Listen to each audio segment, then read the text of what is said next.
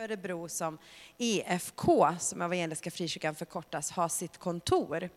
Så där är jag och jobbar ungefär tre dagar i veckan och behöver jag sova över så kan jag sova över hos Levisia, vår äldsta dotter, och det är väldigt bra. Innan det så var jag pastor i Hannekyrkan eh, i 12 år. Så jag och Anton, vi har kämpat på samma fält här i Östergötland i många år. Jag tror du började ungefär samtidigt som jag i Östra Ryd.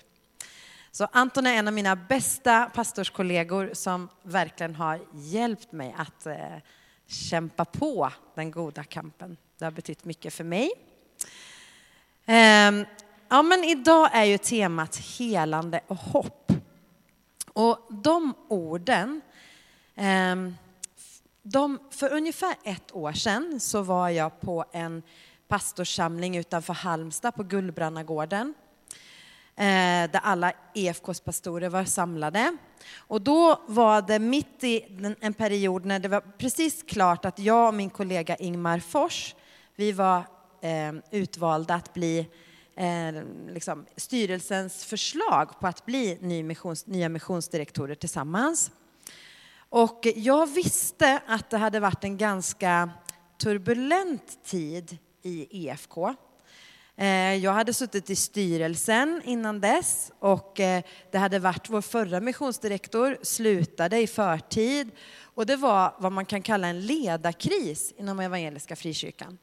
Och det påverkade främst de som arbetade i organisationen men också hela rörelsen. En del av er kanske känner till det och för många så är det ganska okänt. Men för de som var närmast så var det verkligen på riktigt och det var en väldigt jobbig kris. Och mitt i det här så kände jag mig ganska bävande inför att leda ett sammanhang som eh, så tydligt är i kris.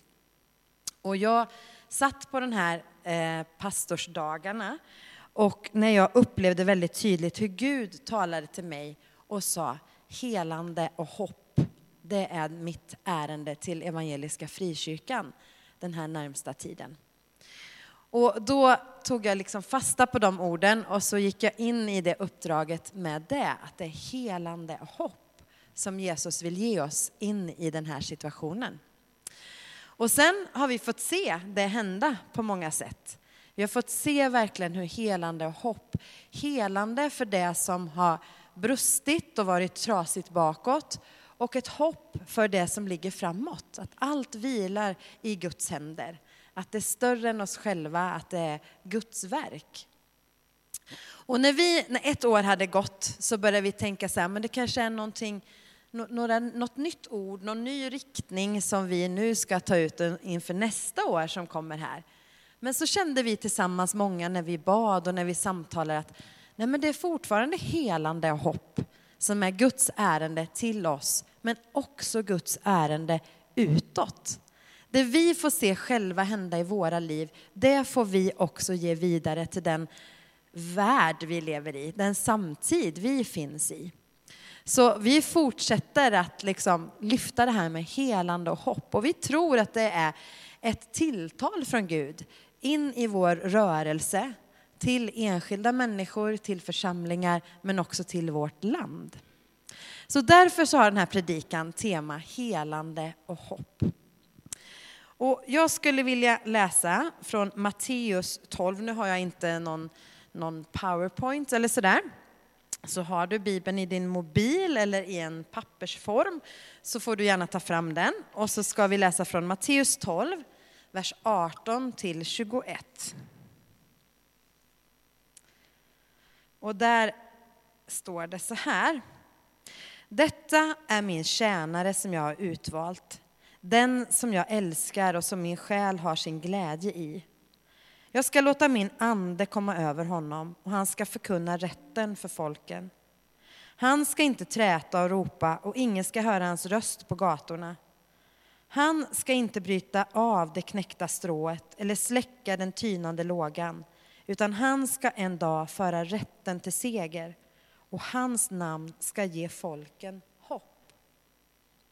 han ska inte bryta av det knäckta strået eller släcka den tynande lågan, utan han ska en dag föra rätten till seger och hans namn ska ge folken hopp.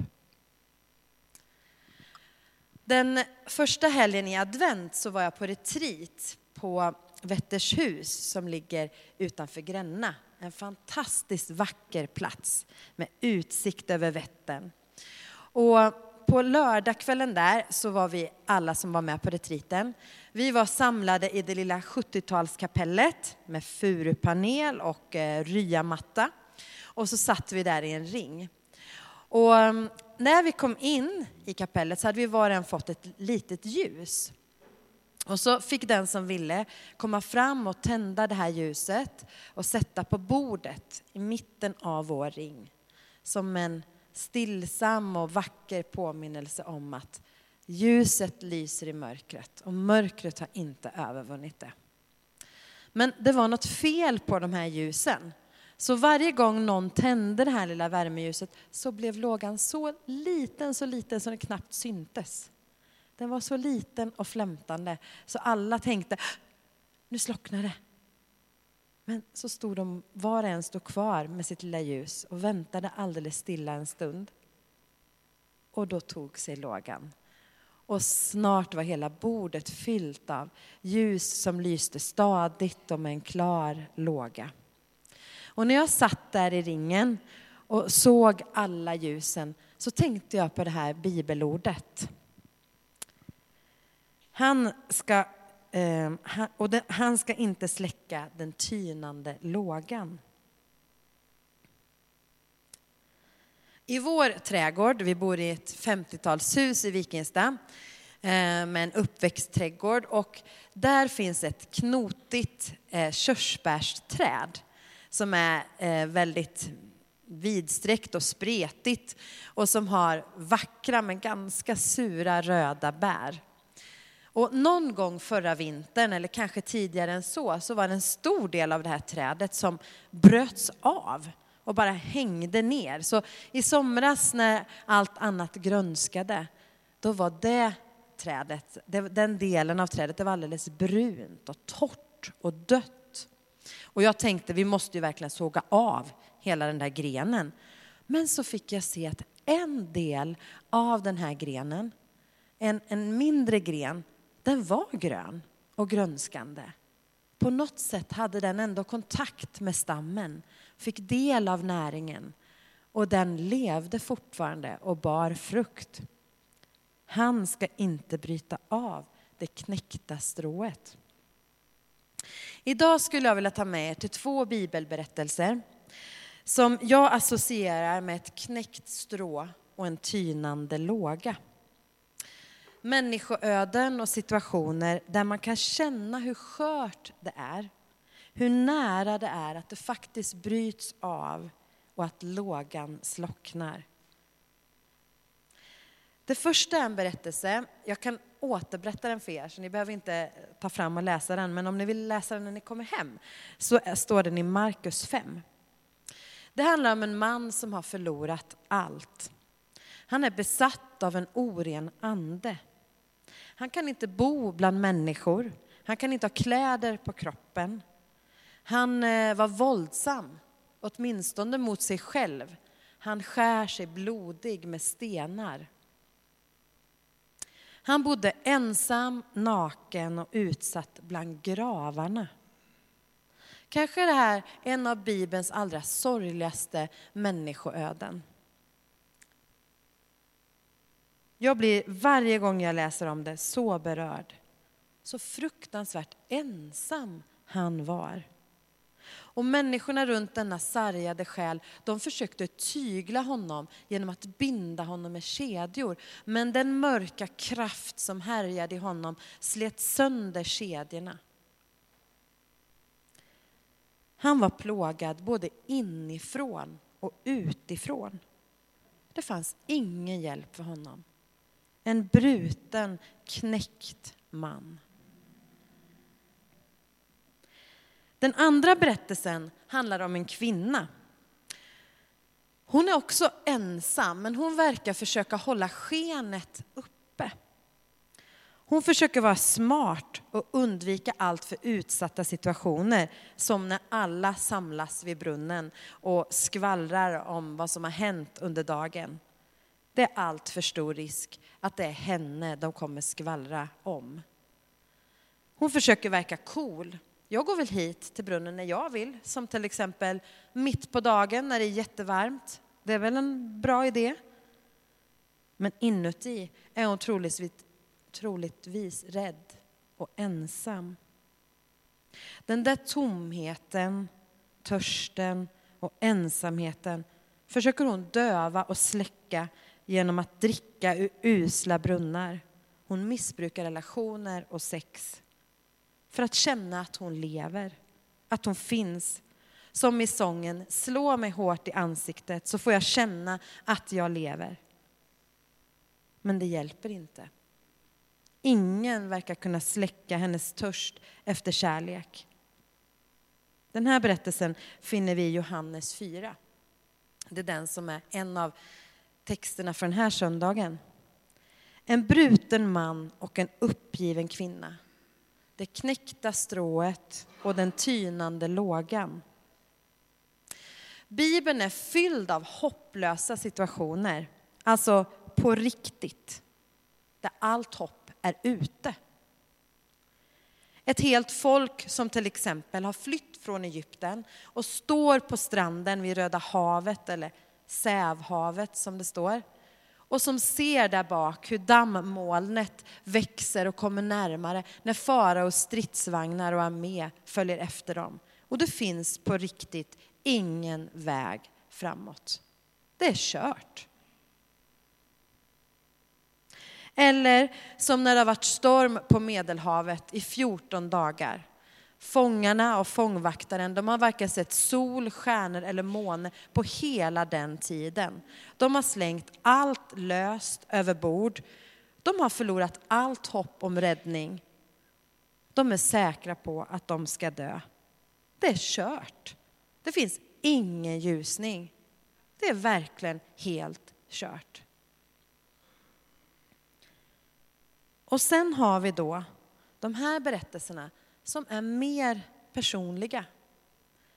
Som handlar om en inre kamp, om svåra relationer, om sår och självskadebeteende, om lidande och ensamhet, om destruktivitet och mörker som inte släpper greppet. I Bibeln så är kampen på riktigt. Vi kan spegla våra liv i de här berättelserna. Och även om vi är ovana vid och vi är främmande för orena andar och att tala om det, så kan vi känna igen oss i utsattheten och ensamheten. Att inte vara hemma någonstans. Att vara naken och utlämnad, utstött och samtidigt bunden. Och vi förstår den desperata jakten efter bekräftelse som leder till destruktiva relationer.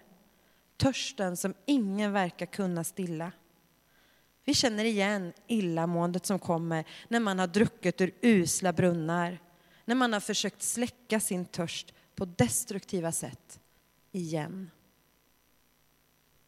Han ska inte bryta av det knäckta strået eller släcka den tynande lågan, utan han ska en dag föra rätten till seger och hans namn ska ge folken hopp.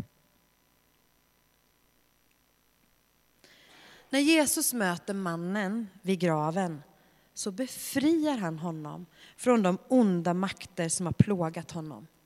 Det berättas att demonerna de far över i några svin och svinen springer ut över berget och ner i en sjö och drunknar. Det är en väldigt märklig berättelse. Väldigt märklig scen. Och kvar finns en sargad, naken man. Det står inte så mycket om vad som händer mellan den här mannen och Jesus. Men det berättas att efteråt så har han kläder på kroppen. Han sitter och samtalar med Jesus och det står att han är vid sina sinnen. Och människorna i den trakten som har tänkt att han är galen, de blir helt förskräckta när de ser detta, att där sitter han vid sina sinnen, påklädd.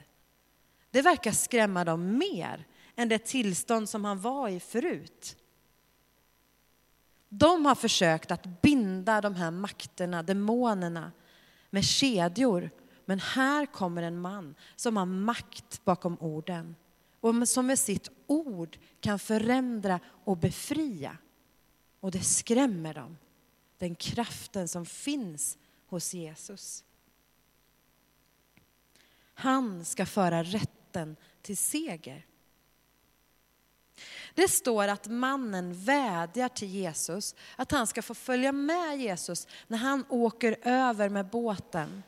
Att han ska få följa med honom och jag kan förstå honom. Tänk när man har varit i det utsatta läget att bara få vara där nära Jesus hela tiden. Så många gånger som Jesus i Bibeln säger kom och följ mig. Men han gör inte det denna gången. I denna berättelsen så säger han istället gå hem till de dina. Berätta för dem om allt som Herren har gjort med dig, hur han har förbarmat sig över dig. Runt den här mannen så fanns det ju syskon, föräldrar, kanske fru och barn som behövde få ta del av helandet. De behövde också helande och hopp. De behövde få se att Herren hade förbarmat sig.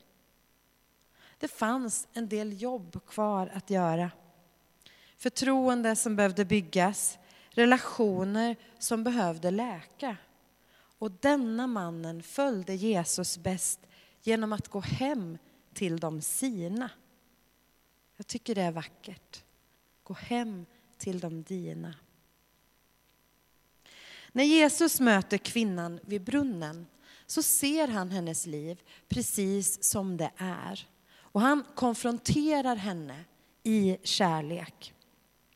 Fem män har du haft och den du har nu är inte din man. Där talade du sanning, säger han till henne. Han erbjuder henne det levande vattnet som gör att hon aldrig behöver törsta mer. För det är bara han och hans kärlek som kan stilla hennes törst, som kan mätta hennes hunger, som kan möta hennes längtan på djupet. Nåd och sanning, helande och hopp. Och den flämtande lågan, den börjar lysa allt stadigare. Och hon springer tillbaka till dem som hon annars aldrig sänker garden inför. Och så släpper hon fasaden och så säger hon till dem Kom så får ni se en man som har sagt mig allt som jag har gjort. Kan han vara Messias? Hon vågar säga som det är. Ja, hon har gjort en massa saker som skadat henne själv och andra. Också här finns det förtroende som behöver byggas upp igen. Relationer som behöver läka. Men i hennes inre så strömmar det levande vattnet som gör den förvandlingen möjlig. Som gör den vägen möjlig att gå. Han ska inte bryta av det knäckta strået eller släcka den tynande lågan utan han ska en dag föra rätten till seger och hans namn ska ge folken hopp. Sävhavet delade på sig så att folket kunde gå rakt igenom. I stormen så kom en ängel till Paulus och uppmanade honom att inte vara rädd och att fatta mod. Och de kunde ta sig i land till en ö som hette Malta. Alla ombord överlevde. När vi människor har kommit till vägs ände och inte ser någon utväg, då behöver vi en frälsare. Någon som kan förvandla på djupet. Någon som har makt bakom orden. Hur liten och flämtad din låga än är, han kommer inte släcka den. Han står där stilla och väntar med dig tills den lyser stadigt och klart igen. När du är nedbruten och knäckt så är det han som befriar dig.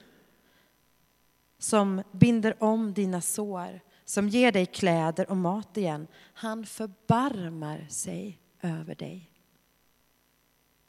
Han ser att en liten del av grenen fortfarande grönskar. Och sen kallar han dig på nytt att följa honom. För en del så handlar det om att gå tillbaka till de sina. Att gå tillbaka in i nära relationer som har brustit för att bygga upp ett förtroende igen. För andra handlar det om att våga sänka garden och faktiskt säga som det är. Jag har gjort saker som inte var bra för mig eller andra. Förlåt. Andra gånger handlar det om att våga sätta ner foten på havsbotten och gå där det förut inte fanns någon mark. Att våga gå ut i det okända där ingen har gått förut.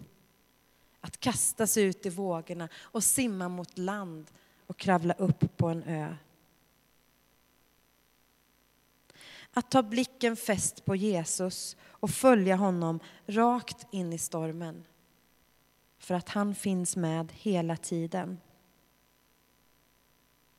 Med Andens hjälp så kan den där levande källan få flöda i ditt liv. Så när du inte ser någon utväg så kan du ändå våga gå. Och du kan våga ta de svåra samtalen, det som känns helt omöjligt, för att han går med dig.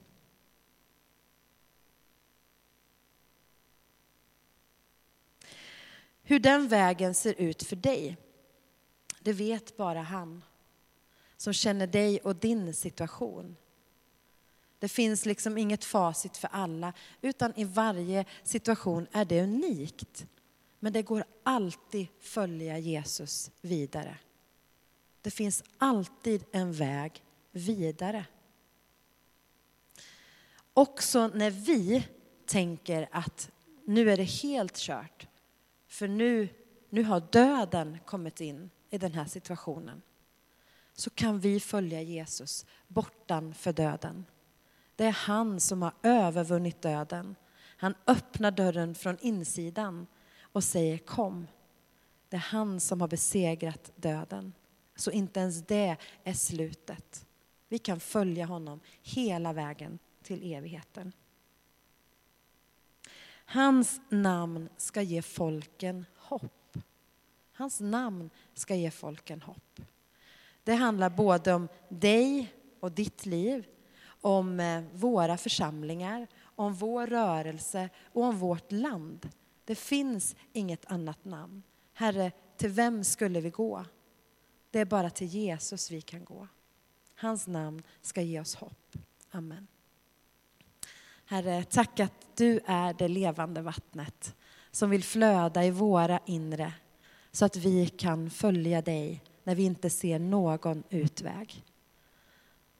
Tack för att du är den som kommer med helande hopp när vi inte ser någon väg vidare. Tack för att du inte Eh, blåser ut den där lilla flämtande lågan eller bryter av det där knäckta strået utan du ser det som är liv i våra liv. Och du väntar med oss och du helar oss och du läker oss så att vi kan gå vidare med dig. Kom heligande. Kom heligande. Fyll oss med mod att våga följa dig. Amen.